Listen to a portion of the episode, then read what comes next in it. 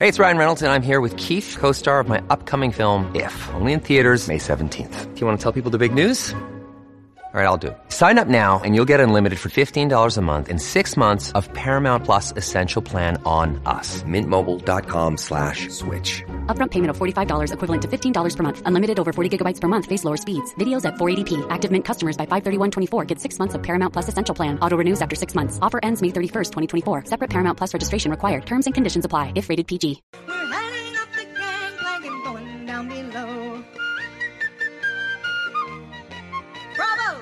Hey, gang, welcome back to a bonus edition of the Gangplank Report. Usually, you know that we stick to interviewing fans or interviewing people in the yachting industry. But once in a blue moon, something happens on the show and a narrative gets put out there that just doesn't pass muster as far as logic's concerned. And that has happened with the most recent primaries so we reached out to our new favorite sailing couple, Janelle and Rhett, and we're going to get the story straight from them for you. So, good morning, guys. Welcome to the show. Good morning. Good morning. Hi. Hello. Thank you for joining us. I'm so excited about this. I think the viewership has watched the last couple episodes. And I know personally, I've done a ton of face palming watching all of this and rage watching with this. And I think the first episode didn't do you guys a lot of favors because we really didn't get to see a lot of you. But this last episode, Rhett, you have most certainly become the unsung hero of below deck sailing at this point in time, which I think is pretty amazing. It's hilarious. I mean, I think that it's well deserved. Obviously, there was a lot of things that we didn't get to see when the show aired. But for you guys watching it, I don't know if PTSD is really an application here, but I had total sympathy for you guys watching this. I feel like you represent a lot of normal everyday people that just got put in a really terrible situation. I mean, terrible in that you had to put up with Cherica, but amazing in that you got to go on this vacation. It's just too bad that that's who you were with. I'm so sorry. I can't believe you used their fake Benifer name. Uh, it's amazing. I mean, I called him something else when I got home, but it wasn't Cherica. I do not blame you one bit. So we know a little bit of the backstory was that a charter got canceled because they were requiring vaccinations. And so one group dropped out and you guys didn't have a lot of time before you were going to go. Is that part of the narrative accurate? Yeah, that is the narrative. She actually got the email when I was doing her hair, Ah. and she had asked me, and I had just started doing her hair, I think in March. I'm almost positive it was March. I'd have to look back at my books, but I think it was March, trying to fix her hair. And so, um, what, you know, I love that uh, what was presented to me was that, hey, have you ever wanted to go on a reality TV show? And I said no. And she said, because I was worried again about like my facial expressions, which has become memes for some people, which has been great. Anyhow, but and I said no. And then she said, Oh, it's only going to be a certain amount of money, and we're going to go to Spain and we're going to get on a sailing yacht. And she seemed super, just very yogi and zen and easygoing. And so, I mean, that's why I brought it to my husband. I was like, Hey, so one of my clients who she'd asked me, she's been on reality TV before. I, of course, had not watched the previous season Mhm. or the whole bachelor thing. I remember seeing her running around Houston in a tiara and was like, what the heck? But um, I didn't watch it and I don't watch it. I watch other shows. And so I can't handle all of the drama. Mhm. But that's how it started. Okay, so I was going to ask you when you started on the boat to feel like, okay, something is amiss here. But Greg has broken his silence now on social media. And it seems like all of this went south far before you got to the boat. So, Rhett, when were you tipped off that this was not going to be the dream vacation you had hoped for? Uh, Intercontinental Airport in Houston. Oh my before we gosh. ever got on the plane. So, oh no. So I met Erica, I think literally two days before we were leaving. I happened to go into my wife's work and she was there getting her hair done. Mhm. And so she was asking me about, you know, did we change our flight? Did we do this? And we did change all of our stuff because they couldn't guarantee Janelle to get home for work in time. Right. And so I travel a lot with work. And so I have certain airline privileges due to that. And she got kind of upset slash jealous that we got bumped to first class on our flight going out there. So she made her husband redo their stuff, which caused all their controversy on their flight. But I had never met Chuck, and we went to the airport to catch our flight. And they had been there for six hours on delay, drinking in the Amex room, and Oh, no. were all intoxicated, sitting there in the international wing, waiting to get on their plane. So that's when we first met. And I'm like, oh goodness. And then uh, from there, you know, we flew over to, we had a layover in Frankfurt and they went to Heathrow, I believe. And my wife was in a group chat with a bunch of them and we landed and her phone profusely started dinging. and it was videos, it was text messages, it was everything that happened on their flight and how they got escorted off by six like Secret Service agents with weapons pulled out. oh my gosh. Yeah, you know, they got banned for life from British Airways. They were put in like a glass cubicle and questioned. And I mean, it was amazing. So that's kind of what happened to us while we were in Frankfurt. We started seeing all this train wreck. And then, then we got to Menorca early before everybody, and it just proceeded to get worse. Oh. Let me back up though. In the text message, Mhm. there was no pictures. However, there was a lot of name calling going on, and there was a lot of stuff that was being said, mainly by Cherka to his guests and his mother-in-law. So when the name started, we were like, uh, oh God. And he called his mother-in-law what? And he did what? And oh my gosh, this is crazy. We didn't find out the whole story until we got to Spain. hmm When she gave the omelet story, I used to be in the travel industry and I was just like, this is not the story. You know, you don't get kicked off for eating a first class omelet when you're in comfort class. So I knew there was more to it. And there's been a lot of rumors flying around about Chuck maybe being inebriated. He's denying that. But from what you're saying, you saw in Houston, maybe he was still inebriated from then by the time he got to London. From what we understand, because we weren't there, hmm the one person was extremely upset that they weren't in first class and they kept profusely going to first class over and over and over again when they were told not to. Right. Then they started eating the food, telling everybody they had low blood sugar, and it was a medical thing for them to have to go eat that food and not the food that they were being served. Yeah. And then uh, from there, one person was asleep, and when they woke up, they were inebriated and basically verbally assaulted flight attendants. oh, great. And that's when they got called in, you know, when they landed. So when they landed, they came across a loudspeaker and told everyone to stay in their seats. They had some disgruntled guests that they had to deal with. And then they brought in six officers and removed them from the airplane. That is so crazy.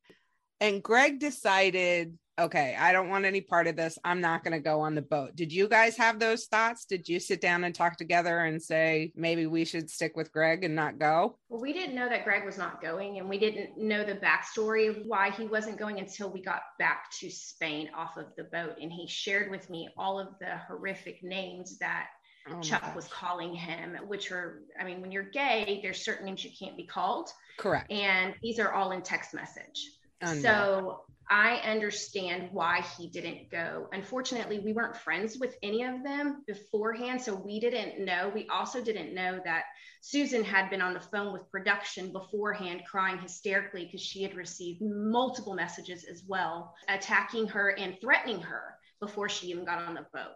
So basically, what happened, they had a flare up on the plane and they blamed it on the other three guests that were on the plane other than themselves.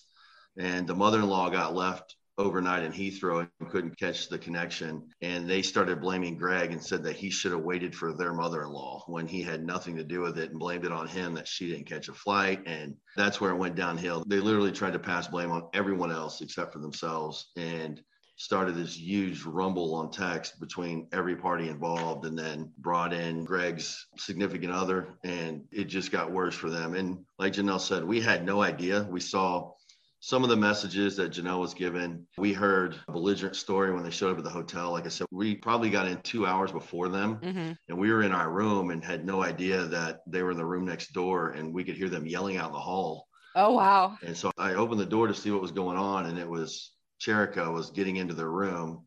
And so when they saw me open the door, they had to come over and try to start telling us their rendition.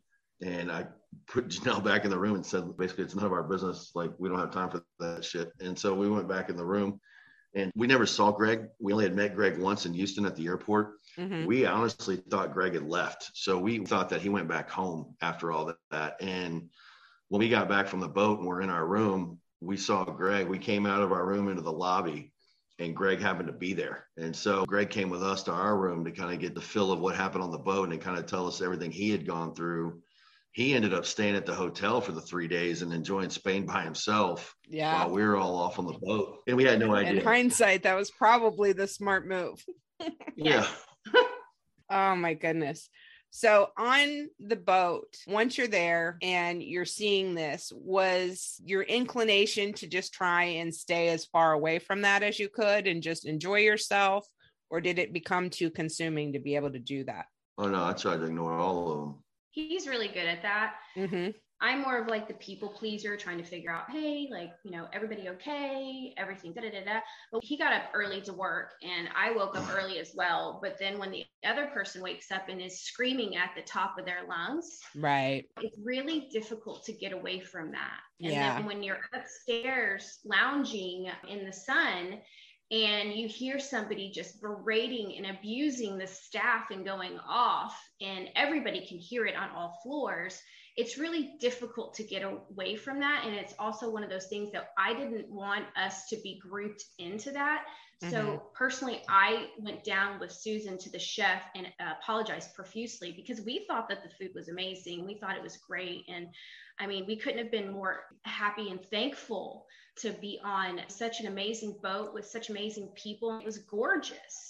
Yeah. So, I mean, again, it was it was very difficult to stay away from them right. and the mother-in-law decided to invade my husband's ear space early in the morning while he was working and tell him all of her dirty laundry from the husband this to that Oh, good gravy. oh my goodness. Good Lord. It was the last day we were on the boat. There was one place. I mean, I had told everybody when we got there that I had to work, and so there was one place in the boat that had decent Wi-Fi, so I could use the phone. And they had an agreement, I guess, that they wouldn't mic me during those hours. Mhm. And so I was getting up every day by no later than like 6 a.m., 5:36, just because the time back here at home. Right. And so I would sit there and work. And on the last day of the charter, somehow, some way, she woke up and she came out there and just sat next to me and kept staring at me. Then she was wanting to see what I was doing on the computer. Then she went into whole detail about how I was mysterious and I was this. And then it it went into this whole deal. You know, I mean, it was bad. Oh goodness. The thing was, it's like the whole boat, we listened to these people act extremely spoiled and entitled. And we listened to Chuck tell everyone how he lived in a million dollar home in Bel Air and, you know, all this stuff. And to be quite honest, man, if you've ever been to Houston, you can't really get more in a shit shack in Bel Air for a million bucks. So telling people that is really not anything to brag about. But he kept making it a point to act like he was so wealthy. And the funny thing is, is you know, we're not going to question that. I just know from experience that people that have money don't talk about having money. Right. And he kept wanting to throw it out there. You know, Greg, who was as nice as can be, he was actually the lawyer that owned the building that Chuck was renting a room from. So he technically was Chuck's landlord. And Erica and them were leasing space from him. And it was just funny how the whole thing came together at the end. So you kind of see the big picture. Right. But I mean, people live different and act different, and they were extremely different. What we experienced is completely different than what somebody's telling us constantly Right. Yeah. So, like the airplane, we didn't experience that. However, I have like 20 text messages going back and forth where I was uh, privy to it because I was in the group chat. Right. And that was the one thing that he kept saying, well, she put her nose where it wasn't. And he put this on another podcast and I listened. And uh, she put her nose where it wasn't wanted. No, I was in that group chat Right. and the stuff that he was saying to people and to his mother in law was so offensive and so embarrassing Mhm. that I finally had enough and said something to him after the fact that he called me a fucking bitch. Oh my gosh. Uh Wow. he's awful. Adrian, do you want to share with them? Adrian's friends with Gabby, Gabriella. Oh, she's so No. amazing. I love her. She's great. One of the things that we had talked about is that there's been a lot of debate about the tip and how all of that stuff went down. So the finances of the trip have come into question quite a lot. And I think that having two different stories about how all of that went down. So Gabby told me that she was handed a separate envelope with $500 in it intended just for her. I guess Holly gave it to her. So an extra $500 was given to her, which she immediately turned around and gave to Glenn because that's not how we roll. Everybody shares the tip, everybody works really hard. So she felt like it was not right for her to just hold on to that herself. And I think that says a lot about her as a person because we know other people in below deck history who probably would have just pocketed that cash and not said anything. But when it comes down to the way that the finances for this trip worked out, can you clarify that for us? Because that's been a big fan question. Okay, so yeah, I'll start and then Janelle can fill in the gap. So, to our understanding, we didn't know anything about how Below Deck worked. We didn't know anything from the producers until after we were back at the hotel. So, what we were told by the producers is normally before show, and like you've been on the show, so normally before they reach out to the primary, they send them a contract for everybody to sign, and it has all the disclosed numbers. It has the numbers you have to pay for the charter.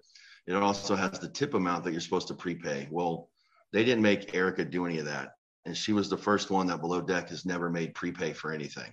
Ah, I guess it's because they were in a bad spot with the other cast not being able to make it. mhm. So they went against their normal policy and allowed Erica to pay as she went, I guess you could say. So she sent Janelle all these messages with how much it cost. Janelle came to me and said, Hey, this will include airfare, this includes the charter, and then this has the tip involved. And, you know, like I said, we took a thousand off that because we booked our own flight, which was obviously more than a thousand dollars, but we did our own flights. We paid what they told us that we had to pay to go on the show. We were never given anything else, only what Erica told us. And Erica had told everybody in message that you had an all in number and that included the tip right. and that if you felt like you wanted to tip extra, you could. And so that's what we had going into it. So when we got there, the day in question on the last day, Erica went to Janelle and changed all the numbers on her, told her it was more money, and told her all this other stuff. Well, we had brought money. And so my wife and I brought money and we made sure that we tipped in front of everyone so everyone could see because we had a feeling that they were going to pull something and we knew that there was going to be an issue. Right. And so we made sure that we did it in front of everybody. And then when we got back off the boat to the hotel, actually one of the producers called Janelle and was asking about sending a wire. Well, then she put me on the phone with the producer. And the producer says, Hey, you know, we just want to let you know there was an issue with the tip. And we talked to Yeah. Chuck and Erica, and Erica had said that you and your wife didn't bring any cash and didn't have any money for the tip, and that you were going to wire your tip to us to give to the crew. That's insane. And so I said, no, we actually gave cash. I'm sorry. We gave it in front of everybody Mhm. to make sure that this didn't happen. So in hindsight, they took our money and said it was theirs. I mean, that's obviously what happened. It doesn't take a genius to figure that out when they're calling us asking me to send them a wire. Right. After the fact, when I found all that out, I called Glenn. hmm So I talked to Glenn several times about it. You know, I talked to Gary and Tom and all of them. And they basically said, Hey, we know it's not you guys. We know who we're dealing with. And I mean, they sent me messages saying the same thing. I mean, Right. we made a point to do it in front of everybody. Yeah. And that was smart on your part and good for you because you knew exactly what you were dealing with at that point, I think. Well, she wanted us to pay for Greg. Really? And so when she said that to me and we were sitting outside, she says, Well, you know, you need to chip in for Greg too. And I said, No, absolutely not. I Mhm. said, I wasn't the reason, and Rhett wasn't the reason that he did not come on the charter. The reason why he didn't come on the charter is because of you and your husband. It had nothing to do with us. So the amount of cash that I brought in for gratuity is what we thought. Right. And being in the service industry, I always do 20%. Right. So whatever that charter was, I did 20% of that charter, less the gratuity that was in our contract that said all of our contracts said the charter plus the gratuity hmm because of the fact that I don't know if it was they forgot to take that out of Yeah. the contract. But Greg has the contract, Susan has the contract. I have to find the contract. But yeah, all of our contracts said the charter plus gratuity.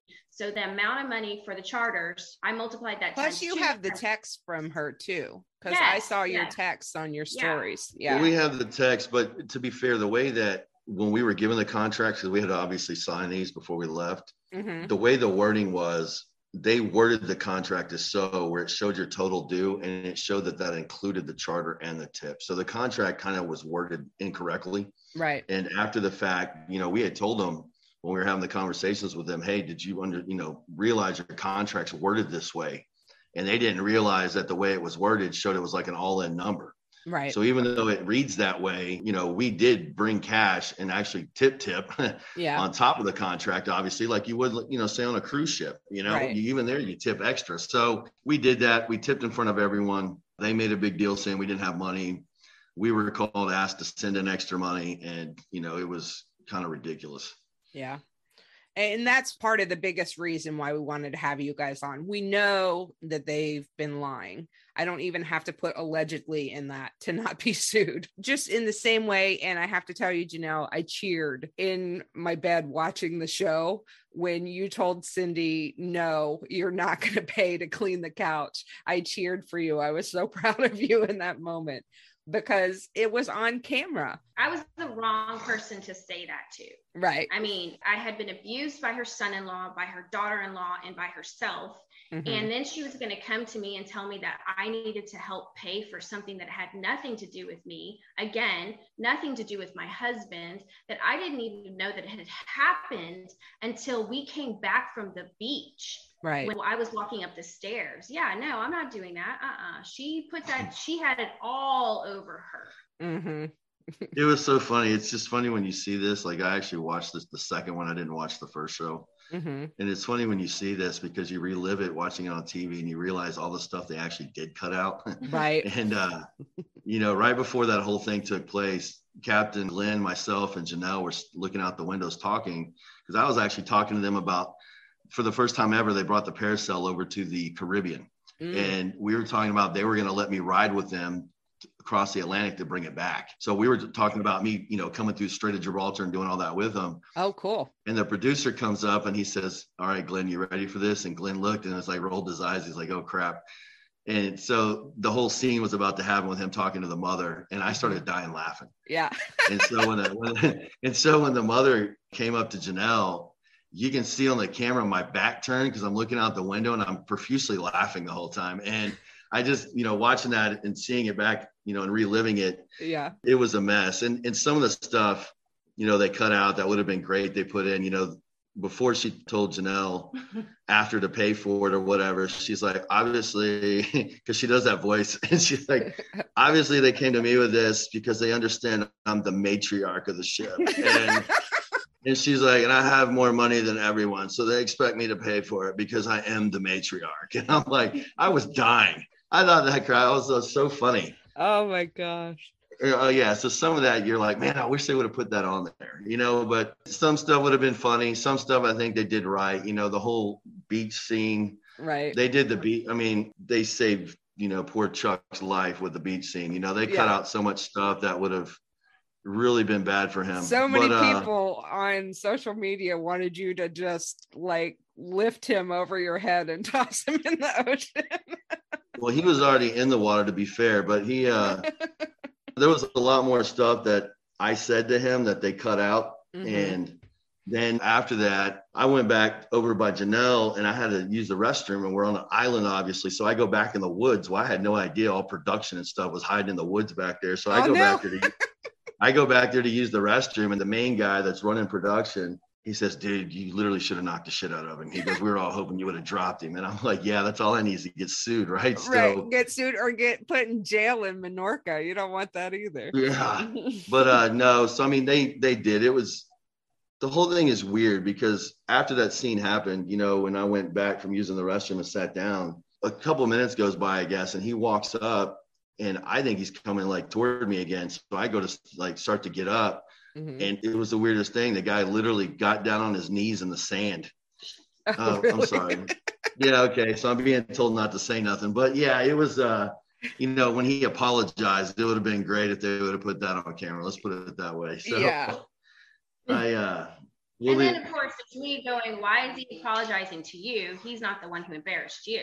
You Right. look like the savior. He needs to apologize to me. Right. I couldn't believe it. And I said earlier on our recap podcast this week that I think that he turned it on to you because he knew that he couldn't challenge Rhett. So he kind of pushed it onto you because he was afraid to get into a confrontation with Rhett. Well, yeah, for sure. A hundred percent. Because when Rhett walked up to him and Mhm. said, Did you call my wife a bitch? He was standing behind Erica. Right. He's like, No.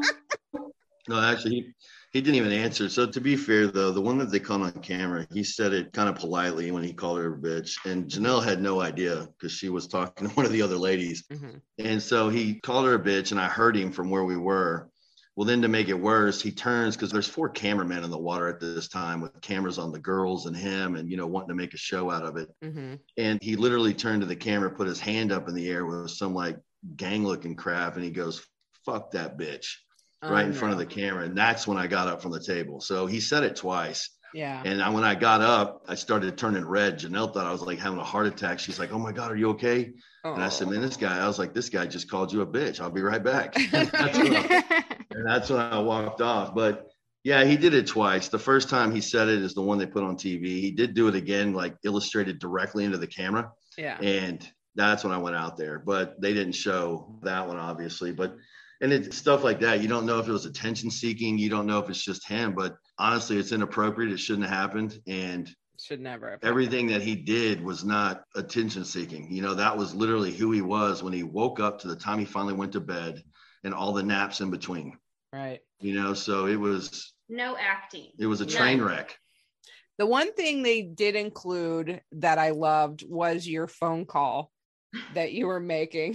to- I don't know if it was to a coworker or a friend, but just breaking it all down. And I loved it. It was like having one of us viewers there being able to kind of chronicle the experience while it was happening. You were really speaking for all of us in that moment. And I want to thank you for that.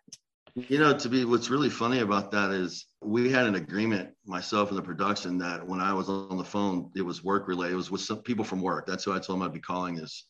Mhm. And they weren't allowed to record me. And they would take my mic off every time I told them I need to make a phone call. So actually, on that phone call, they hit me with a boom mic. Uh, And I didn't even have a recorder on me at the time. So that was actually someone that works for another company I do business with.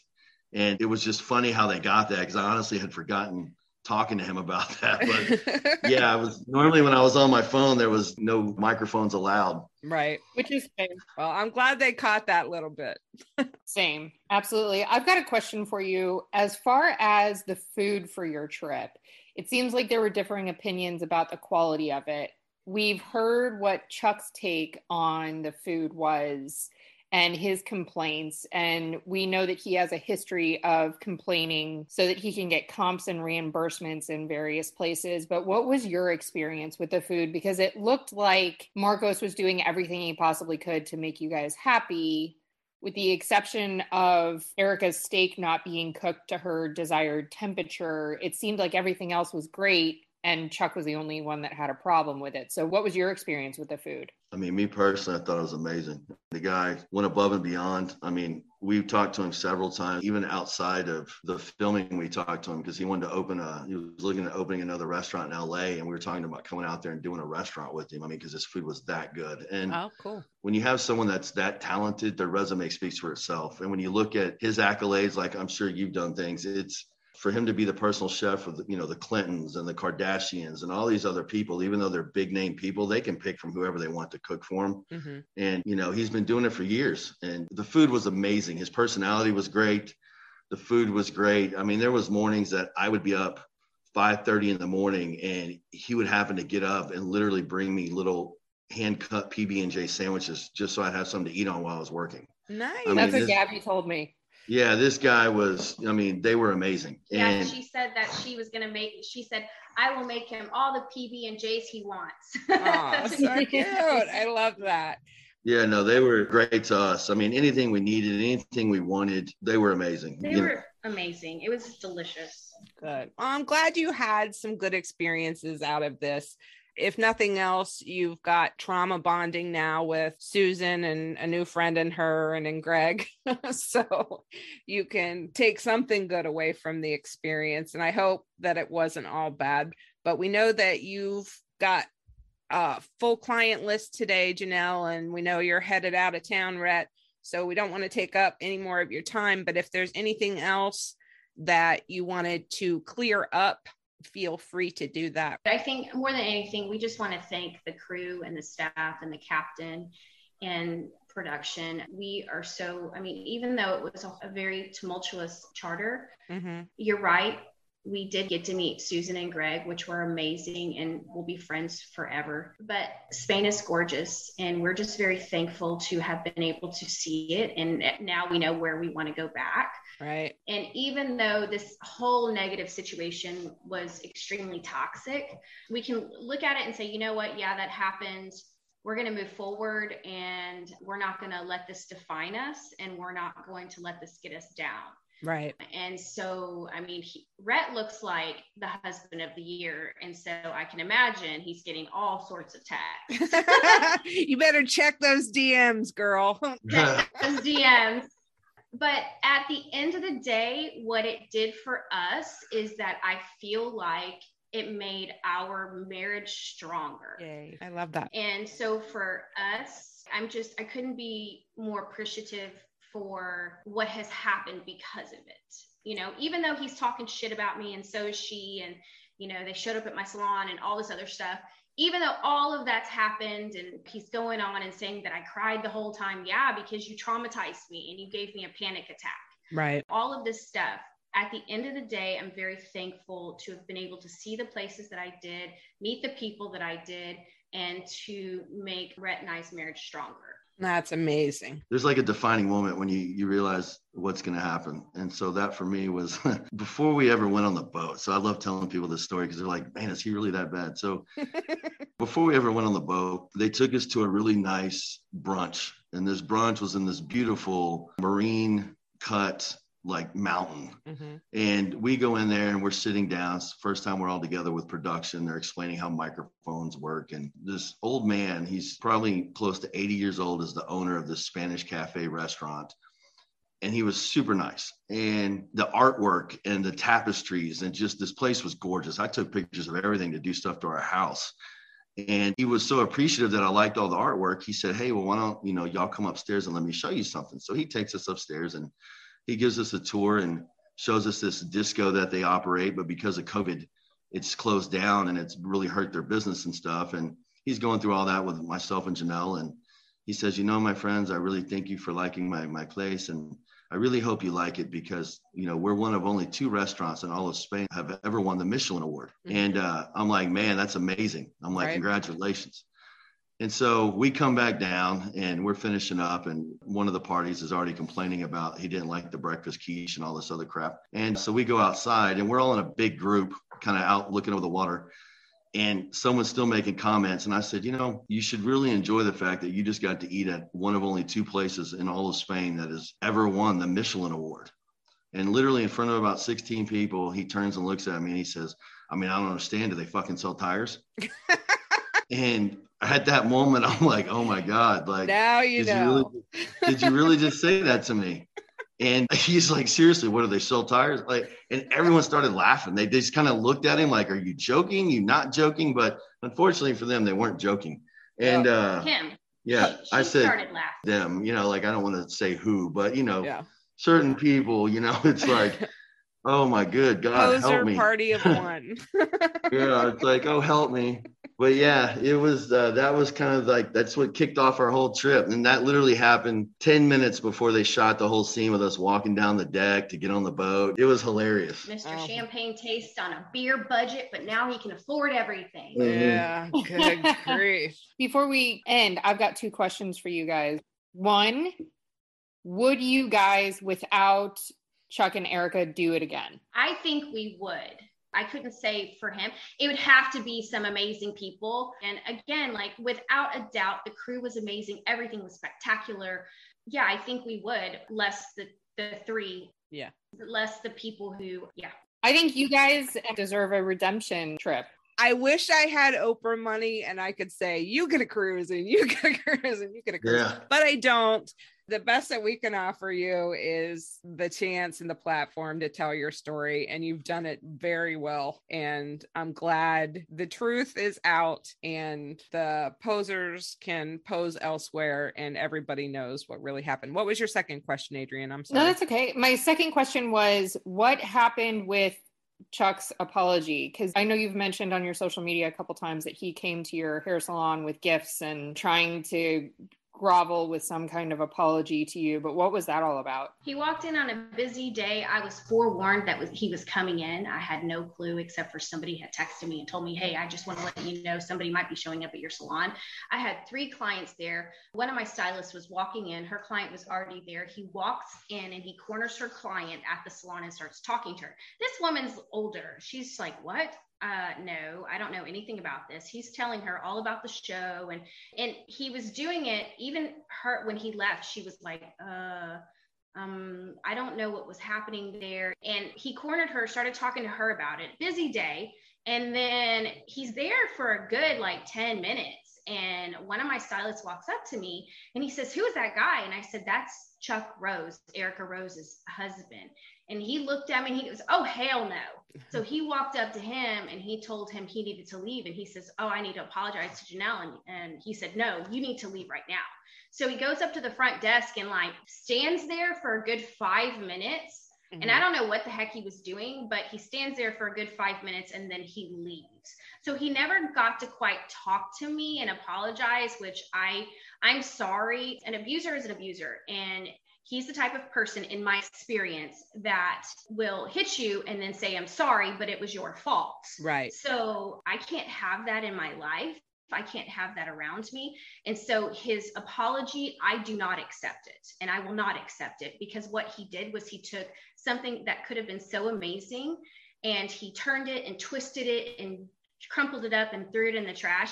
And then he decided to come into my place of business Right. and bring it in there as well. Now, granted, everybody already knows about it, aside from the clients, some of them, but he even took it a step further. How dare him come into my place of business? Right. He's crossed so many lines now, it's hard to keep track. And as far as lines go, he's familiar with them. Allegedly. yeah. I'm pretty sure he came in there because his wife told him to. Yeah, probably because she didn't want to lose her connection with Janelle, I would think.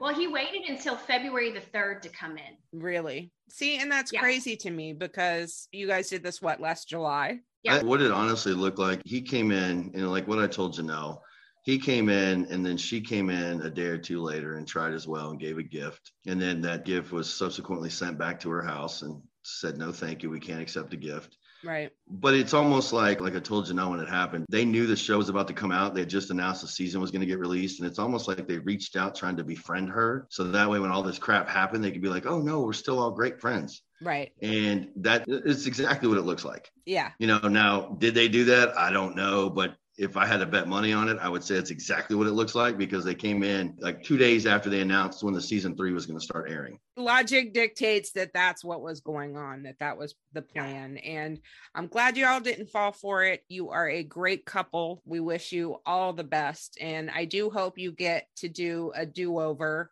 maybe with Susan and Greg.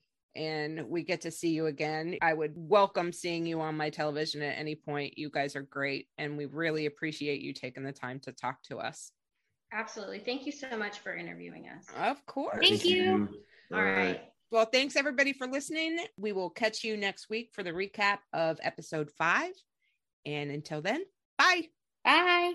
Bye, y'all. Special thanks to our friends who helped us create Gangplank Report. Down below, music and lyrics by Angel Tweeter Frail and Terry Abbott.